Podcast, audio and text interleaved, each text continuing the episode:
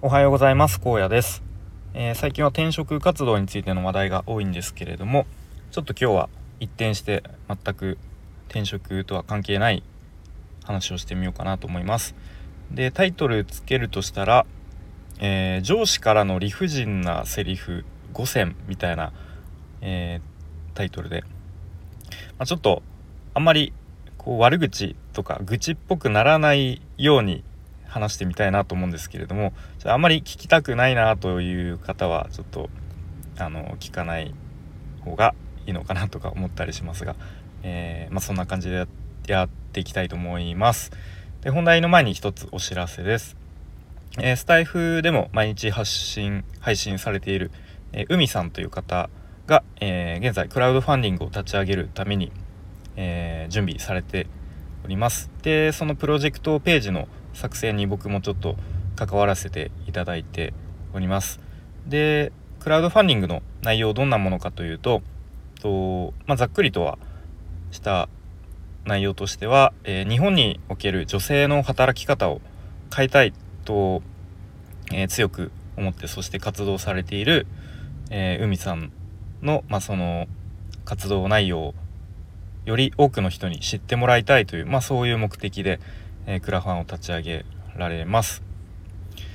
で、まあ、その活動するにあたっての資金資金集めだったりとかあとは実際にこう個人でフリーランスで活動されている女性の方の、まあ、応援するという、まあ、そういう目的でも、えー、このプロジェクトは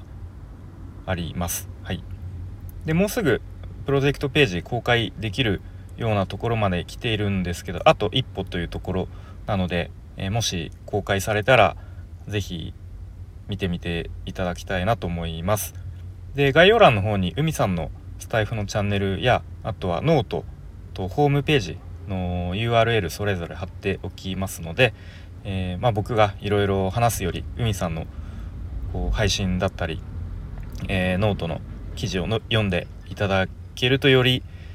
こう海さんの思いが伝わり伝わると思いますのでもし興味あれば覗いてみてください。よろしくお願いします。えー、ということで本題ですね。なんでこのテーマ話そうかなと思ったかというと昨日かな一昨日ぐらいかなと YouTube の方で僕が好きでよく見ているまこなり社長という方の動画で、えー、会社で働くと必ず起きる理不尽なこと20選みたいな、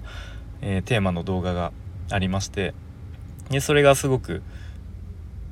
何ですかまあ単純に面白かったというかあああるよなっていうことを、うん、思って。で僕もこういろいろこう上司に言われたセリフの中で、まあ、理不尽なこととかえそんなことを言うみたいな こととかをいろいろ思い出しましたので、まあ、ちょっとネタとして、えーまあ、話してみたいと思います。はい。じゃあ改めて上司から言われた理不尽なセリフ5選ということでまず1つ目ですね。えー、お前そんなんじゃコピー係務まんないよ。わらわらみたいな。ちょっと半笑いでみたいな感じで。まあこれどういう状況だったかというと確かですねなんかある資料をなんかあのお前ちょっとこれコピーしてきてみたいな。あの係の分人数分コピーしてきてみたいな。で結構多かったんですね、うん、で、まあ、正直あんま僕会社のいわゆるそのコピー機でコピーをこう何十枚もするっていうことを意外としてしたことなかったので、うん、まあでもコピーの仕方はもちろん知ってたんで知ってたのでまあ普通にいつも通りコピーをしていたらまあ、どうやらその数十枚単位でコピーする時は、まあ、より効率的なやり方があったようでで僕がいつも通りこう何ですかちょっとこう非効率なやり方をしてたみたいなんですね。そしたらそれを見た上司が「お前そうそうじゃなくてさ」みたいな「こうやるこうこうやれよ」みたいな。あのこうやった方が全然早いからみたいな。ことでその次に出たセリフですね「お前そんなんじゃコピー係も務まんないよ」みたいな。でとその時心の中で僕はいやコピー係目指してないんだけどなということを思いました。はい。それが1つ目ですね。で2つ目。えっ、ー、とこんなこと言われましたね。まああの僕がこう、まあ、仕事終わって帰ろうとした時ですね。こんなこと言われましたね。お前さ普通周りの人になんか手伝うことありますかって聞いてから帰るだろうっていうことを言われたことがあります。うん。まあ、まず普通がわからない。うん。そして、まあ、自分の仕事が終わって、えー、まあ、帰っていいだろうっていうところと、まあ、逆にじゃあ僕は上司に上司は割と終わったらふらっと帰るんですけどなんか手伝うことある？とか言われたことはない。うん。なんかおかしいなと思いましたね。まあ最近はあんま言われないですけどね。ちょっと前はそんな感じのこと言われたりしました。えー、次3つ目ですね。これは結構あれですね、えー、すごいですね。お前の考えはそもそも間違ってんだよっていうのを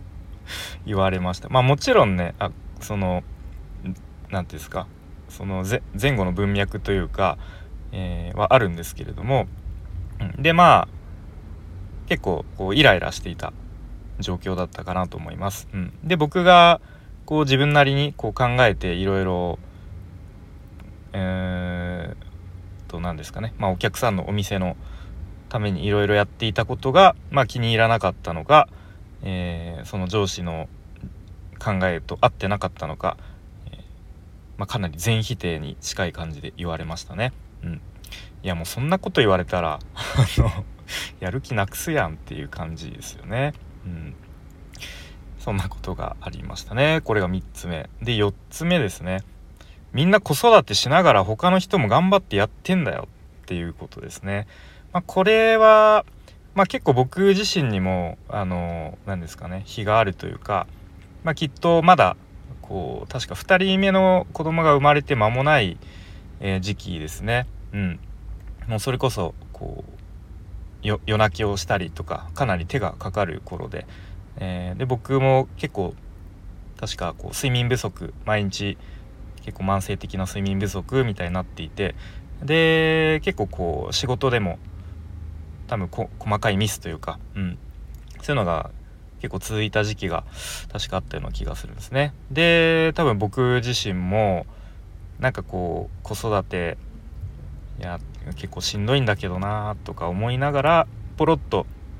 こうちょっと言い訳みたいのをしちゃったんでしょうね。うん、でそしたらこういや他の人もみんな子育てしながら頑張ってやってんだよお前だけじゃないんだよっていうことを言われたんですが、えー、そうですねここでまあ思ったのはいや結構他の人はもしかしたらこう例えば、えー、実家が近くて実家が頼れるっていう状況かもしれないしえっ、ー、とまあそれに対してうちはですねお互い親の実家が遠いので他に頼れる人がいないっていう、うん。まあ、そういうちょっと状況の違いとかもちょっと考慮してほしいなと思ったし、まあ、そもそも上司は、えーと、結婚はしているものの子供がいないのでうん、まあ、あんまりこういう考えは良くないのかもしれないですけどこうなんかこう子供いないのになんかこうそんな分かったようなことを言うなよっていうことをちょっと思った記憶がありますね。うん。まあこの辺もなかなかね難しいですよね。お互いのこう本当に立場に立って考えるっていうのは、うん、まあ僕自身もちょっとまあ反面教師じゃないですけれども、うん、できるだけその相手の立場に立ってこう相手のうーんことをこう想像してというかしてまあ行動したり発言したりしなきゃなということを思わされましたね。はい、で最後5つ目ですね、えーお前その辺社会人として勉強した方がもうちょっと勉強した方がいいよ。わらみたいな。ちょっと半笑いでみたいな。うん。でこれもちょっとその状況を詳しく具体的に話すのが難しいんですけれどもうーんまあすごくざっくり言うとまあその上司にとって僕の取った判断その時の行動が、まあ、上司にとってはちょっとこう適切ではなかった。でそしてま会社の中での行動としては、えー、ちょっと間違ってんじゃないのと、うん。まあそういう意味でお前もうちょっと社会人として勉強した方がいいんじゃないの？っていうちょっとこう半笑いで言われたっていう感じですが、うん、まあそもそもその上司の中での常識っていうのは、まあ、きっとあくまでも会社の中でのこう慣習というか常識らしきものでその社会人としてっていうちょっと主語でかくないっていうこと思いましたし、うん。まあ、そんなにうーんあくまでも会社の中での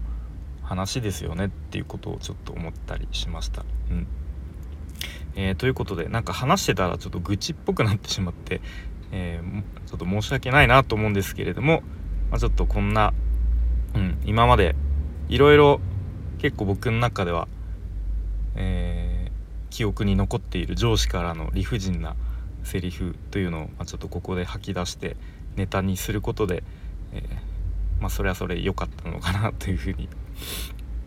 思います。はい、えー、ということで今日のテーマは上司からの理不尽なセリフ5選ということで話してみました。もし、え、お聞きのあなたがこう会社員として勤めている方だったらなんかそういう上司から言われた理不尽なセリフとか会社で起こった理不尽なことみたいなあればちょっとなんかコメント欄とかで教えてもらえると嬉しいなと思います。あと、まっこなり社長のその動画の URL も貼っておきますので、まあ、結構クスッと笑えるのでよかったら見てみてください。えー、ということで最後までお聴きいただきありがとうございました。荒野でした。バイバーイ。